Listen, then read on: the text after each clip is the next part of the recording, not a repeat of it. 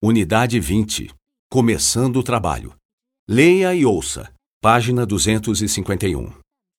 Caros colegas, iniciamos hoje um novo ano em que teremos muitos desafios e precisaremos trabalhar juntos para ganhar da concorrência e vencer as dificuldades. Mas eu sou otimista.